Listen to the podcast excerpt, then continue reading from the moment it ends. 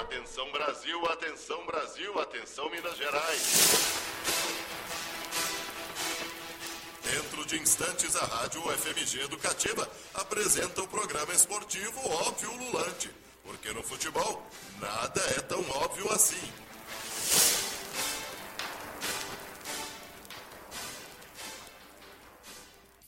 Boa noite para você, ouvinte da Rádio FMG Educativa. Eu sou a Beatriz Calil e está entrando no ar o programa esportivo Óbvio Lulante, uma parceria entre o GFUT, o Grupo de Estudos sobre Futebol e Torcidas da Escola de Educação Física, Fisioterapia e Terapia Ocupacional da UFMG, com a Rádio UFMG Educativa. Você pode nos ouvir pela rádio no 104,5 FM, no site www.ufmg.br rádio e nas nossas transmissões ao vivo na Twitch, YouTube e Facebook.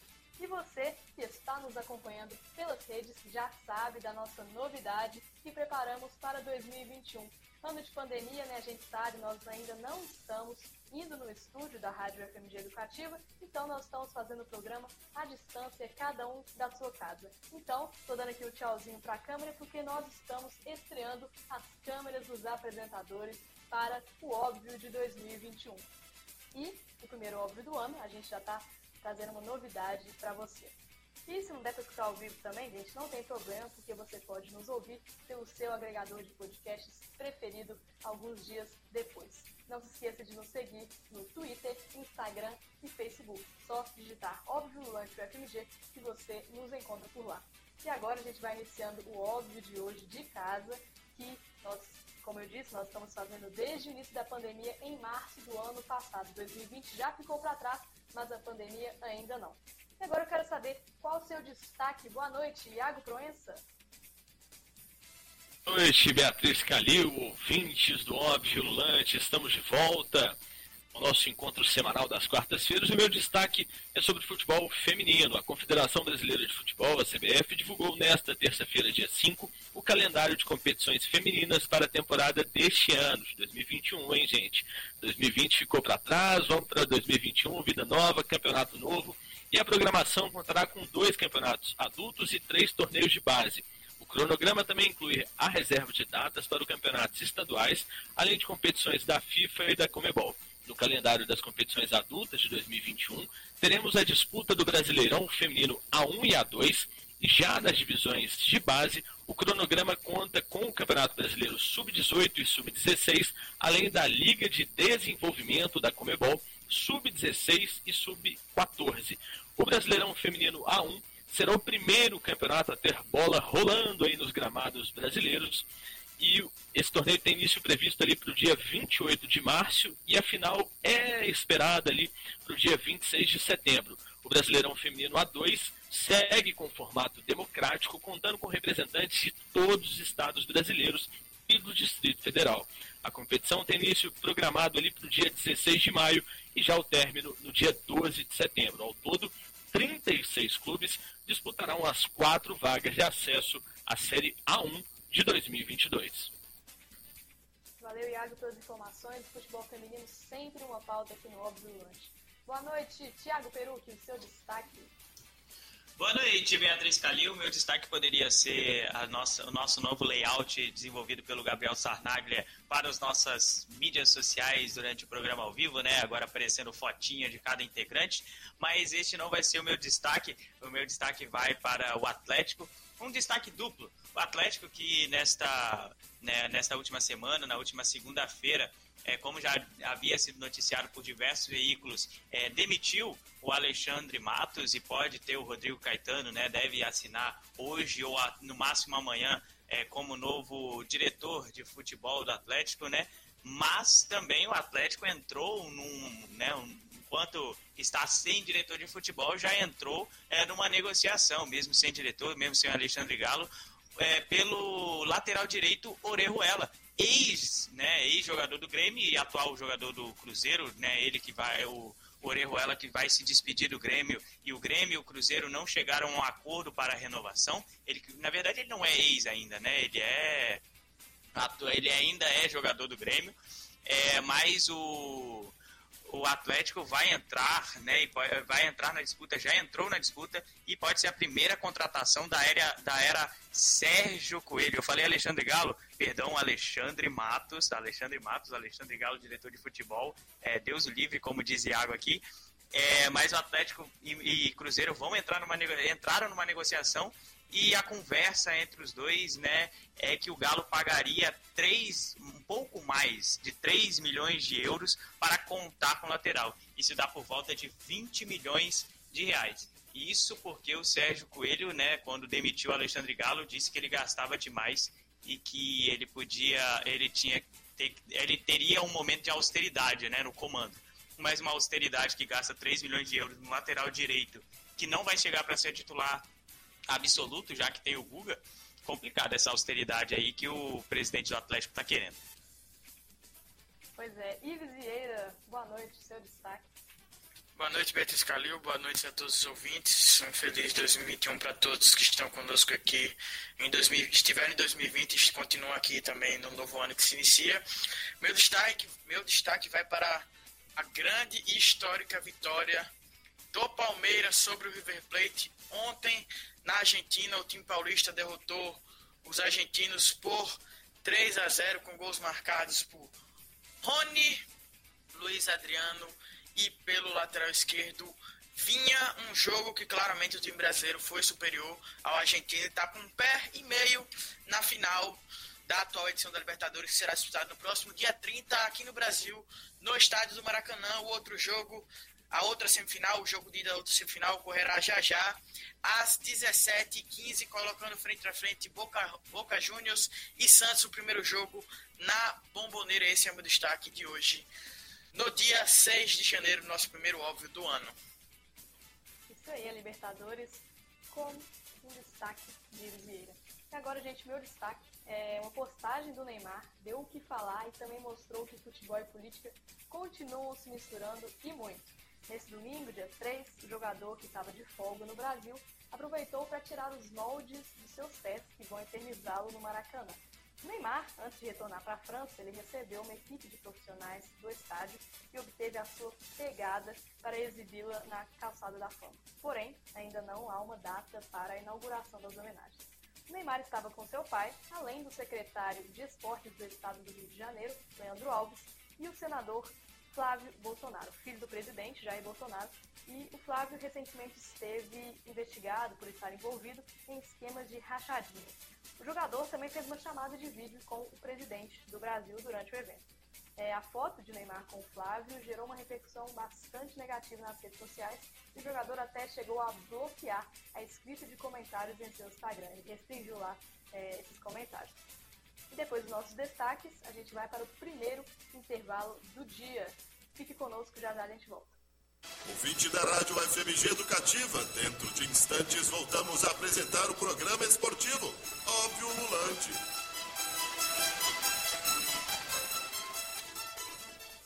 Voltamos com o óbvio de hoje, primeiro óbvio Lulante de 2021. Hoje é dia 6 de janeiro, são 6 e 16 da tarde, da noite, né? Melhor dizendo.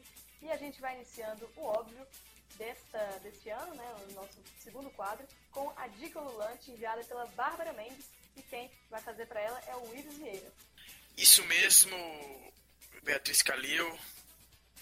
Só um momento que eu tive problemas técnicos aqui, mas já estou quase pronto para fazer a leitura do quadro enviado pela Bárbara para a gente. Uma dica ululante que óbvio desta quarta-feira, primeiro do ano, dia 6 de janeiro de 2021. Pois é, e na primeira segunda-feira de 2020 foi noticiado que a FIFA selecionou para o Mundial de Clubes do Catar sete árbitros de, sete árbitros de campo, 12 assistentes e sete árbitros de vídeo.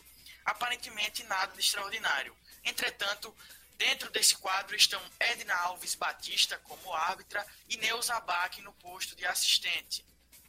Segundo publicado no site oficial da entidade, Edna vai, vai, liderar um dos trios do torneio, seguindo um suposto projeto de inclusão feminina na arbitragem iniciado na Copa do Mundo Sub-17. Na Copa do Mundo Sub-17 2017, a Suíça Esther Stauble arbitrou em um jogo e no caso de 2019, a uruguaia Cláudia Umpierres apitou duas partidas. Aproveitando essa situação, cabe a dica lulante de hoje, o texto de Renata Lemos, nossa integrante aqui, a integrante do Óbvio de Foot, publicado em outubro de 2020 no blog Galo Delas, intitulado Apito Feminino, uma luta invisível, a postagem fala justamente dessas mulheres que passam despercebidas no contexto do futebol ou acabam visíveis por questões que não se relacionam à sua função no contexto futebolístico. Renata, ao tratar da dificuldade da luta feminina no contexto de arbitragem, começa destacando o quanto essa invisibilidade é histórica, justamente por uma vinculação da atividade à referência masculina. Afinal, se trata de uma figura de autoridade dentro de um contexto cujas pessoas autorizadas a participar são homens cisgêneros.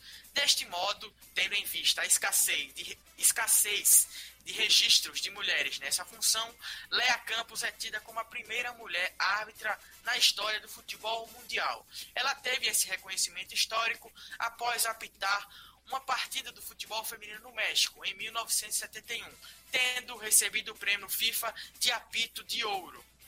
No texto é mencionado ainda a crescente acrescente na formação de árbitras a partir da década de 1980 e a própria Edna Alves, que também é colocada como um destaque. Isso porque ela foi a primeira mulher a ter apitado jogos na primeira foi a primeira e a única mulher a ter apitado jogos na primeira divisão do Campeonato Brasileiro Masculino em 2019. Além disso, vale destacar que Edna faz parte do quadro de árbitras da FIFA desde 2016 e esteve também presente no Mundial Feminino da França, disputado também em 2019. Ela comandou uma das semifinais daquela competição. Neuza, por sua vez, trabalhou recentemente nas oitavas de final da Sul-Americanas, no jogo entre Vélez Sarsfield e Penharol. A falta de oportunidade e preconceito são elementos centrais para um pequeno número de árbitras e tais dinâmicas começam e ou passam pelas federações. No caso de Minas Gerais, por exemplo, são entre 276 árbitros, são apenas 26 mulheres. O texto é finalizado e é mencionado o desrespeito pelo qual as mulheres passam na arbitragem, sendo reduzidas mais uma vez a objetos que enfeitam o futebol para que homens presumidamente heterossexuais desfrutem do espetáculo. Quadro da Bárbara Mendes uh, e, e, a notícia em si uh, da convocação da Alves, ela, ela de fato é importante para o cenário da arbitragem brasileira. Assim, a própria árbitra Edna Alves aí recentemente, ela tem feito um bom trabalho dentro do Campeonato Brasileiro. E isso ajuda para que outras outras mulheres também cheguem nesse caminho, entendeu? A arbitragem brasileira ela tem passado por algumas mudanças, talvez não da, da forma que nós, é, apaixonados pelo futebol, esperamos. É, lógico que a igualdade ela, ela precisa chegar cada vez mais, as mulheres também precisam ocupar esse espaço e precisamos discutir, lógico, é, voltando uma pauta de discussão nossa aqui do óbvio diariamente, minha com o Álvaro é, na, na, produção da, das colunas do, do professor do apito, sobre o processo de profissionalização da arbitragem. Eu acho que você colocando essa pauta e viabilizando uh, a, a força das mulheres dentro da arbitragem, a gente vai ter um, um, um contexto melhor para essas uh, árbitras chegarem na Série A do Campeonato Brasileiro, mas também para que elas possam participar de competições não só nacionais da Série A, mas também competições internacionais. Acho que esse é um caminho. A chegada da, da Edna Alves nessa competição internacional é importante nesse sentido. Ela abre portas, ela já abriu portas no Campeonato Nacional, se contextualizando como a primeira árbitra a apitar aí na Série A do Campeonato Brasileiro, mas ela também abre mais uma vez essa porta das árbitras brasileiras. Isso talvez gere um interesse. Né? A gente se acostumou há alguns anos a acompanhar as, as árbitras apenas uh, num papel de auxiliar número um, dois ou uh, terceira auxiliar do jogo.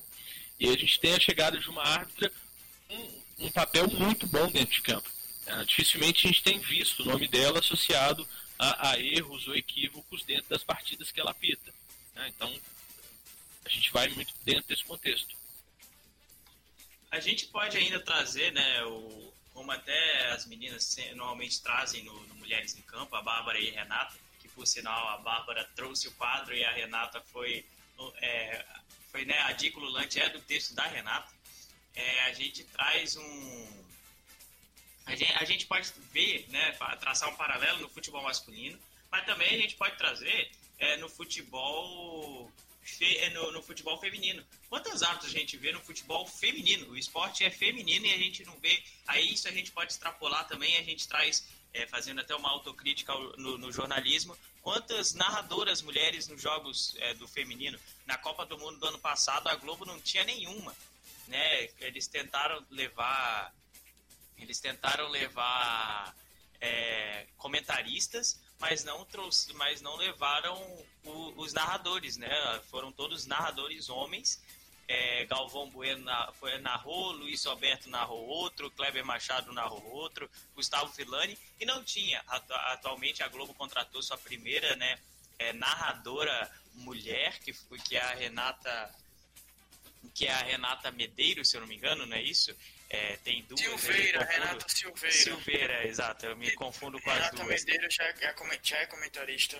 Assim Isso. Assim como a, como a Ana Thaís Matos também do Grupo Globo. Então a gente vê cada vez mais as mulheres tomando o espaço que era para ser delas, que é o futebol feminino. Para minha participação, acabei achando um dado interessante de 2020, que foi divulgado pelo jornal Globo, sobre a participação das árbitras femininas nas escalas de arbitragem. Ela, em 2009, isso segundo o levantamento da própria CBF, tá, gente? A escala de árbitras né, em competições nacionais era só 4,47% em 2009. Isso passa agora para 2020, com a participação, com a chegada da Edna e de outras árbitras para 16,8%, de acordo com esse levantamento dentro da própria CBF. E assim, é, essa participação era inexpressiva é, anteriormente. Eu estou tentando buscar na minha memória é, de, de, de quem acompanha futebol, de quem vê futebol da Série A, Série B, diariamente, a gente tinha muito poucas mulheres na arbitragem mineira, se não me engano, eu me lembro de uma auxiliar, número um, em, em algum momento chegou a apitar muitos jogos, mas em um determinado momento sumiu. Então é muito disso dentro da própria participação das mulheres, dentro da própria CBF. A gente fala muito sobre é, o contexto da arbitragem, da Confederação Brasileira de, de, de, Futebol, mas não se discute também esse papel das árbitras dentro da própria confederação. Assim, você sempre vê os figurões da arbitragem. É, o Gaciba, que é o atual é, comandante lá da arbitragem. É, você tem os, os ex-árbitros rodados, os nomes conhecidos, Simon e companhia, mas dificilmente você vê esse, esse, esse papel da mulher árbitra dentro dos trabalhos de profissionalização da arbitragem internamente.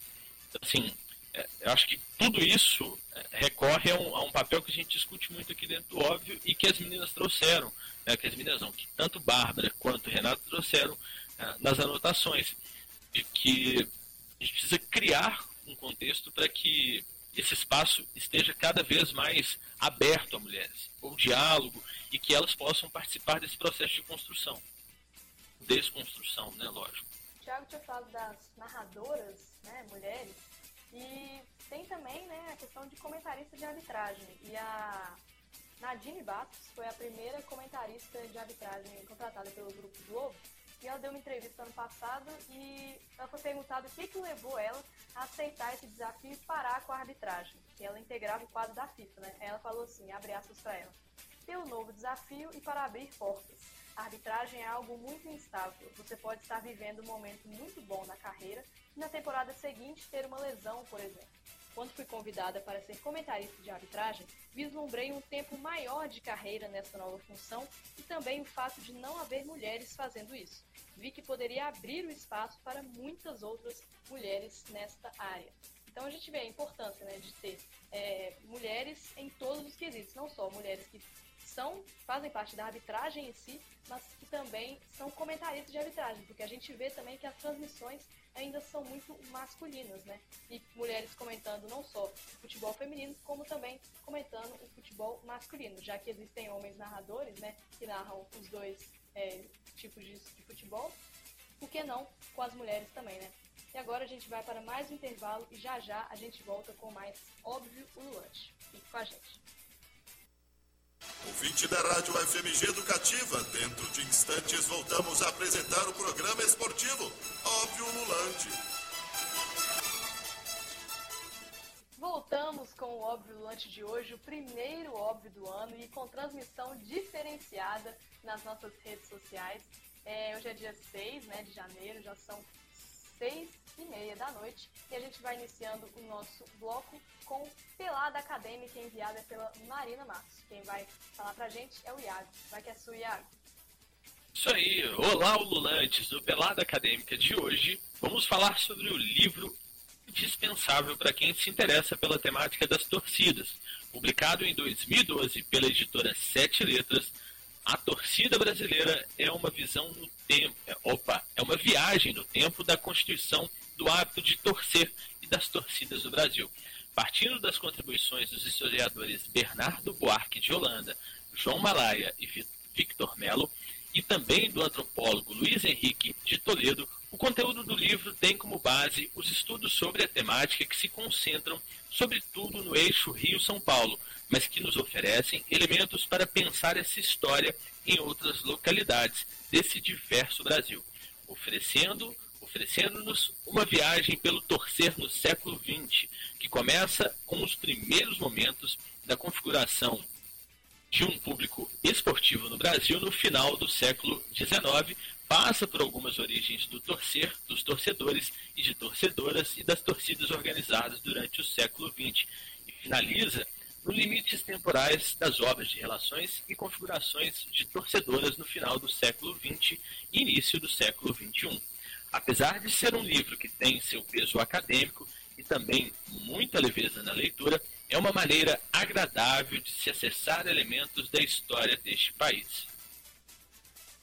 É isso aí, muito boa a dica da Marina. Inclusive, estou lendo esse livro e estou gostando bastante. É bem legal, vale a pena conferir. E agora a gente vai falar de Libertadores. Como a gente sabe, né, ontem teve Palmeiras e River lá na Argentina e o Palmeiras saiu vitorioso por 3 a 0 com uma ampla vantagem para o segundo jogo. E hoje, logo mais, logo depois do óbvio, 7h15, tem Boca e Santos na Bomboneira. Então a gente está aí ficando sabendo que Neymar e Pelé desejaram boa sorte ao clube, né? Então, assim, está tendo uma grande é, expectativa dos torcedores do Santos para esse jogo. Eu quero saber de vocês, meus comentaristas ululantes, o que, que vocês acham que vai dar nessa Libertadores 2020/2021?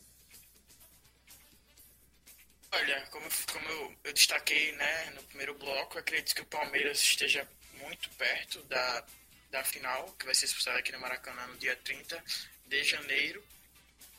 E do outro lado, eu espero um, um confronto também aberto. Eu, ach, eu esperava um confronto aberto entre Palmeiras e River, mas o time de Abel Ferreira foi superior ao time de Galhardo, né, que é o time da década, foi o time da última década no futebol sul-americano. E o Palmeiras foi, não, não foi no Monumental, foi a Avedianeda, o Monumental está sendo reformado, o River está mandando seus jogos no, no estádio do Independente, e o Palmeiras foi bem e matou e praticamente selou a sua classificação para a final. Mais uma final, a final, a última final foi ainda no século XX, quando o Palmeiras foi consequentemente campeão em 99. Eu acho que eu acredito que vai ser sim um confronto aberto entre Santos e Boca. E não vejo tanto favoritismo nem para um lado nem para o outro. A gente torce principalmente por, um, bons jogos, jogos equilibrados, jogos emocionantes, jogos com alto nível técnico e que também não haja beneficiamento para arbitragem para nenhum dos dois lados. É isso que eu espero. acredito que vai ser um bom confronto entre uma, o, o, o Boca de Carlitos Teves, o eterno Carlitos Teves, e o Santos atual de Marinho e Cuca. É, eu, eu vou na linha de que para mim tá decidido Palmeiras e River, é claro. Né, eu não, não, sou primeiro que eu não sou, né? Peço até perdão aos torcedores do São Paulo e torcedores do América, que semana passada eu falei que os dois iam se classificar, os dois perderam. Então não tô com um retrospecto muito bom. Mas para mim. Inclusive, eu, eu, acertei, eu acertei a final, né? Eu acertei a final.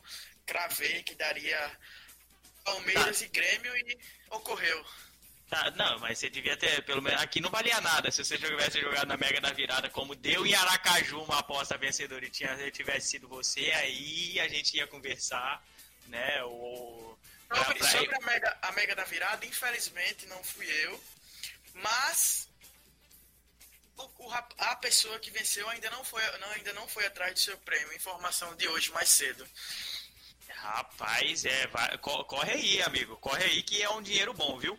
É, bom, mas eu acho que da Palmeiras de, de, de, né, tá, tá quase decidido, mas Palmeiras tem que entrar com o pé no chão, não pode também achando que já tá ganho, entrar com um time totalmente bagunçado. Eu acho que o Abel não vai fazer isso.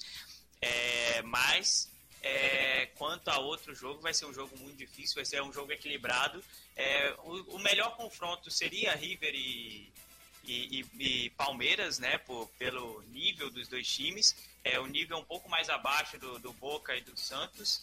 É, mas eu, eu, eu creio que vai dar uma final Brasil e Argentina, vai dar Boca e Palmeiras e vamos ver depois. Mais pra frente vocês me perguntam sobre o Palmeiras é, e Boca quem ganharia, viu? Me pergunta da final depois, agora não pergunta não.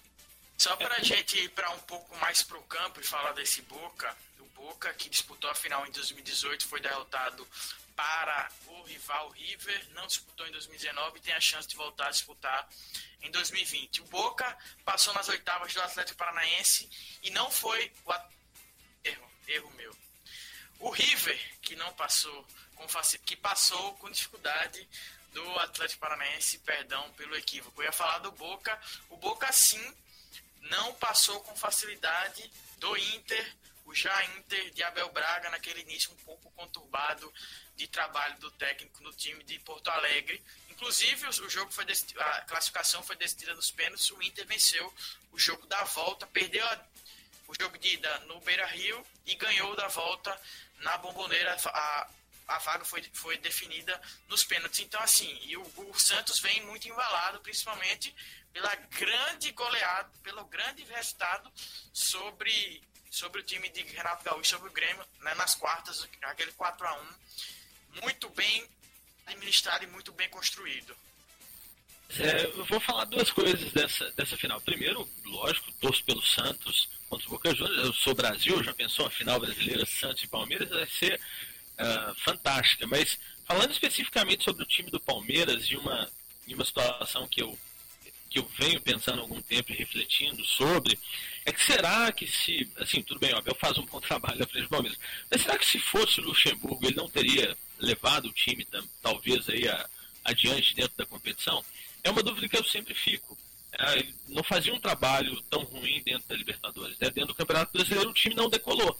Mas dentro da, da, da competição internacional, é, o trabalho do Vanderlei Luxemburgo era um dos melhores. Mas eu, eu, eu agora entrando aí na discussão do Iago, eu não, não vejo o Vanderlei Luxemburgo. Assim, ele, é, para mim, ele é um excelente treinador, né? Mas eu não vejo ele tomando um time, por exemplo, do Palmeiras assim, é para treinar. É claro que ele entende bastante de futebol, mas eu acho que pelo menos nesse momento aí que estava o Palmeiras, é, realmente eu acho que ele não conseguiria engrenar o Palmeiras é, contra, principalmente para ganhar do Boca Juniors, principalmente que os principais jogadores atual, atualmente do Palmeiras, né, não estavam jogando nada na época de Luxemburgo e Abel teve bastante méritos ao recuperá-los e ao colocá-los para, jogar, para, para jogar muito bem, que é o caso do Rony, que até ontem fez um gol, então eu acredito que o Luxemburgo no comando do Palmeiras não, não levaria o Palmeiras tão. Poderia levar, né? Porque caiu é, numa chave mais fácil, mas eu não sei se passaria com tanta facilidade contra o River, eu não sei nem se passaria contra o River de Galhardo. Estou com o Thiago Peru, que muita gente, eu vi, alguma, até algumas pessoas, principalmente no Twitter, levantando a possibilidade se Luxemburgo tem algum mérito nessa, nessa campanha, nessa ótima campanha do Palmeiras na Libertadores, que já está, como já disse, com um pezinho, com dois, quase dois pés na final da maior competição do continente da América do Sul. Talvez o Luxemburgo tenha, tenha um mérito defensivamente, mas do meio para frente eu vejo com muito, com muito mais mérito do Abel Ferreira, principalmente na montagem do time, usando peças que não estavam rendendo o seu máximo com o técnico, o atual técnico do Vasco. Eu quero destacar aqui, eu acho que vale o destaque dos três caras que jogaram ontem no meio campo, formando uma trinca de meio campo, o Danilo, o Patrick de Paula e o Gabriel Menino, três jovens que estão entre os 19 e os 21 anos, que parecem que jogam Libertadores há muito tempo, há muito tempo, e estão apenas na primeira Libertadores, jogaram muita bola ontem, fica aqui. Os gols foram marcados pelo Rony, que também cinco gols, salvo engano, e sete assistências na Libertadores. Numericamente é o principal jogador do time na competição, mas esses três caras hoje são os pulmões, talvez, posso dizer assim, do time de Abel Ferreira, de aqui também na frente, além do Rony, Gustavo Scarpa e Luiz Adriano, que jogaram muito ontem. Gustavo Scarpa fez um golaço, que justamente foi anulado por impedimento. E o segundo gol, Luiz Adriano fez o defensor Rojas do River parecer uma criança, aquele giro. Eu acho que, que, o, que o zagueiro errou. Mas Luiz Adriano também foi muito bem. A bola foi quase no meio campo, ele gira, vence o zagueiro, vai levando até a cara, espera goleiro Armani, que falhou no primeiro gol fazer a, a abertura e coloca entre as pernas do goleiro argentino um verdadeiro golaço. E tá aí o, o mérito de Luxemburgo nesse time, o lançar os jovens. Ele lançou Patrick de Paula, lançou Gabriel Menino, Gabriel Veroma um pouco mais à frente, que não, não, não entra não entra muito, mas que é um belo jogador, entra né, com frequência, mas que é um belo jogador, mas é, ontem não estava de titular. Então ele lançou os meninos. E tá aí o mérito do Luxemburgo, que eu acho que ele tem uma casca muito grande para lançar os meninos assim que eles, ele vê que está pronto na base.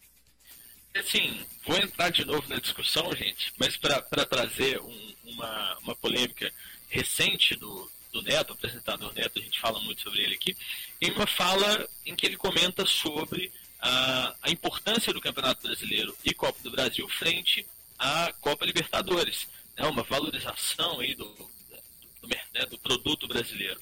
É, e vocês, colegas de óbvio Lulante, entre Libertadores e, e, e, e, competições nacionais, quais têm gerado mais emoção nos corações de todos aqui? Tem como repetir a pergunta que fa falhou aqui? Tem como se retomar? É, lógico, a, a, a, conexão da internet pega a gente, né, Ives Vieira? Então, é, é chovendo, pandemia, enfim, mas aproveitando e retomando. O apresentador Neto comentou recentemente sobre, uh, fez uma comparação entre Copa Libertadores e Copa do Brasil e Campeonato Brasileiro, falando da importância das competições nacionais frente à internacional.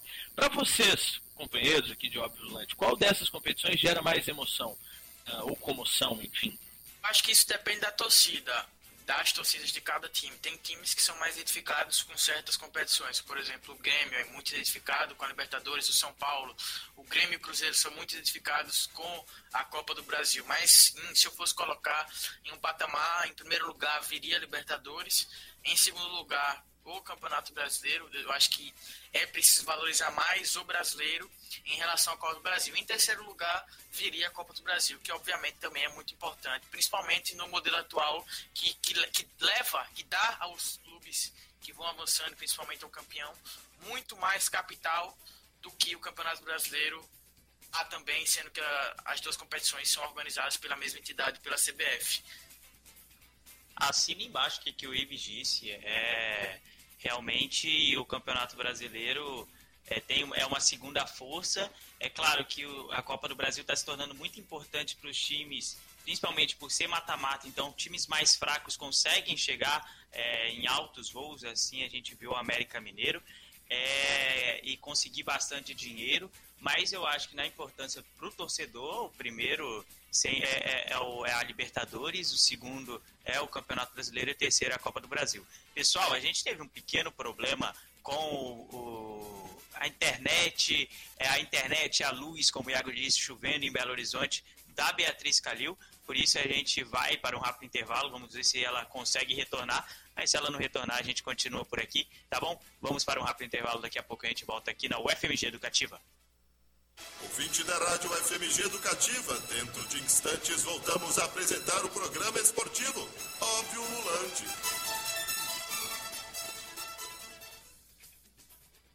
Voltamos com o óbvio Lulante de hoje, primeiro óbvio do ano. Peço desculpas, tive problemas técnicos porque a luz acabou aqui em casa, aí voltou, já dei, já dei, uma, dei um jeito aqui para continuar participando do óbvio. E agora inaugurando o nosso último bloco, a frase do dia. Frase do dia. E quem separou a frase do dia, a primeira frase do ano, foi Thiago Perucci. É isso mesmo, Beatriz Calil. Espero que você não tenha dado um jeito batendo no, no chefe da CEMIG. Não é assim que se resolve o problema. Bom, minha frase do, do, do dia vai para o Luxemburgo, né, que voltou ao Vasco para sua terceira passagem. A segunda como treinador, a primeira lá atrás é, como auxiliar técnico de Antônio Lopes. É, mas a minha frase não é sobre o retorno do Vasco ao Vasco e a sua briga contra o rebaixamento, e sim sobre a Covid-19 que o próprio Vanderlei Luxemburgo contraiu há pouco tempo atrás, esteve até internado é, no hospital com o pulmão comprometido devido à doença, com sintomas. E ele, é, no Bem Amigos do Sport TV, na última segunda-feira, pediu atenção à doença. É, que ele mesmo disse que, que foi testado positivo uma vez, um falso positivo, e se descuidou depois disso. Abre aspas para Vanderlei Luxemburgo. Tomem cuidado, eu tive essa primeira, que foi um falso positivo, e facilitei um pouco, porque você acha que está imune. Aí foi totalmente diferente da primeira vez. Os sintomas são terríveis. A minha preocupação era faltar oxigênio, eh, faltar oxigênio mesmo e ter que entubar. Quando você entuba, entrega a Deus. Então, população brasileira, não facilitem, não saiam de casa, coloquem máscara, se protejam. Até hoje eu tenho espasmos de contração. População brasileira, se preocupe. Fecha aspas. Infelizmente, as, as, as aglomerações foram muito presentes nessas festividades do fim de ano. Enquanto isso, os sistemas de saúde voltam a colapso, os cemitérios a ter fila, como em Manaus a gente pôde ver nesta última semana. O Brasil registrou de segunda para terça, 1.186 novas mortes e 57.447 novos casos confirmados da Covid-19. No total, 197.777 pessoas morreram e 7.812.000 mil foram positivados, tiveram casos confirmados da Covid-19 nós voltamos no estágio em que nós tivemos mais de mil mortes diárias e estamos tendo mais de mil mortes diárias. Então, gente, vamos nos preocupar, como Vanderlei Luxemburgo avisou ali em cima. É, ele disse que ele se descuidou porque achou que pegou, mas não pegou, era um falso positivo, achou que estava imune. Então, vamos nos cuidar, vamos ficar em casa, se for sair, use máscara, é, distanciamento, use passe álcool em gel com bastante frequência é realmente muito importante, né? É um caso de saúde pública que nós estamos voltando a ter sistemas de saúde é, colapsados devido a essa doença. Então, e a gente viu, infelizmente, né, aqui na, na, pelo menos aqui em Vitória e em Belo Horizonte, como a gente pode ver também em outros lugares do, do Brasil e do mundo, aglomerações, verdadeiras aglomerações. E hoje teve uma aglomeração muito grande lá nos Estados Unidos, em Washington, porque o, o Trump não quer sair da presidência porque acha que foi golpe, né? Ele vai sair provavelmente, mas ele acha que não foi certo, que tem que, tem, tem que tinha que parar a contagem, a contagem estava errada, que a cédula é, é, é, ruim, eu voto por correio.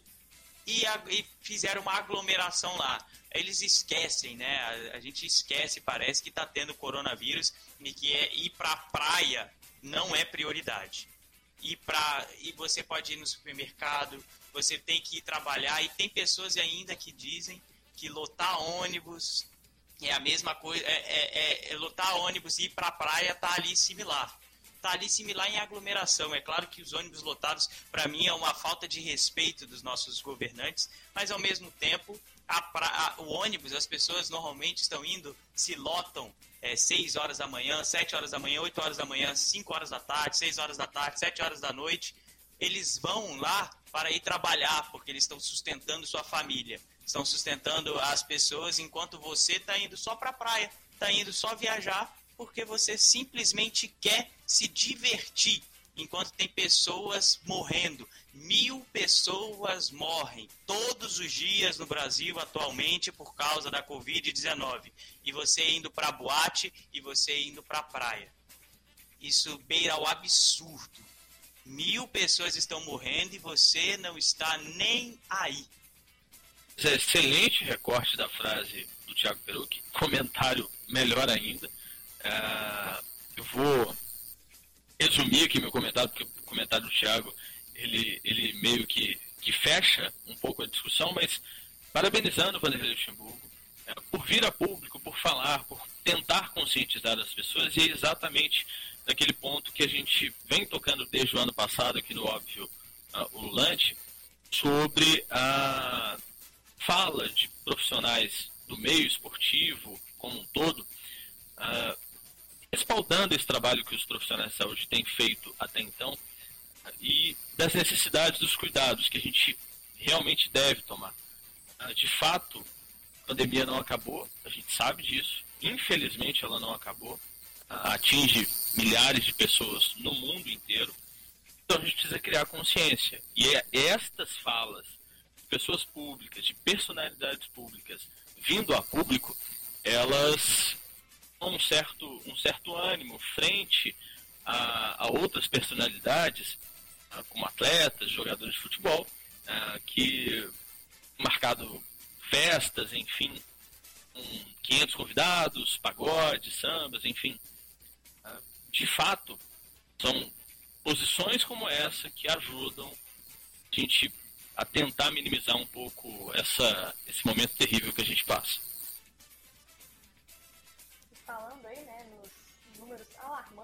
Minas Gerais teve recorde, recorde de registro de infectados em 24 horas. 7.515 novos casos. O último recorde, de 31 de dezembro, não tão longe assim, né? Era de 6.865 novos pacientes notificados em um dia. É importante gente apontar isso, porque agora as pessoas estão na praia se divertindo, né, ignorando a pandemia.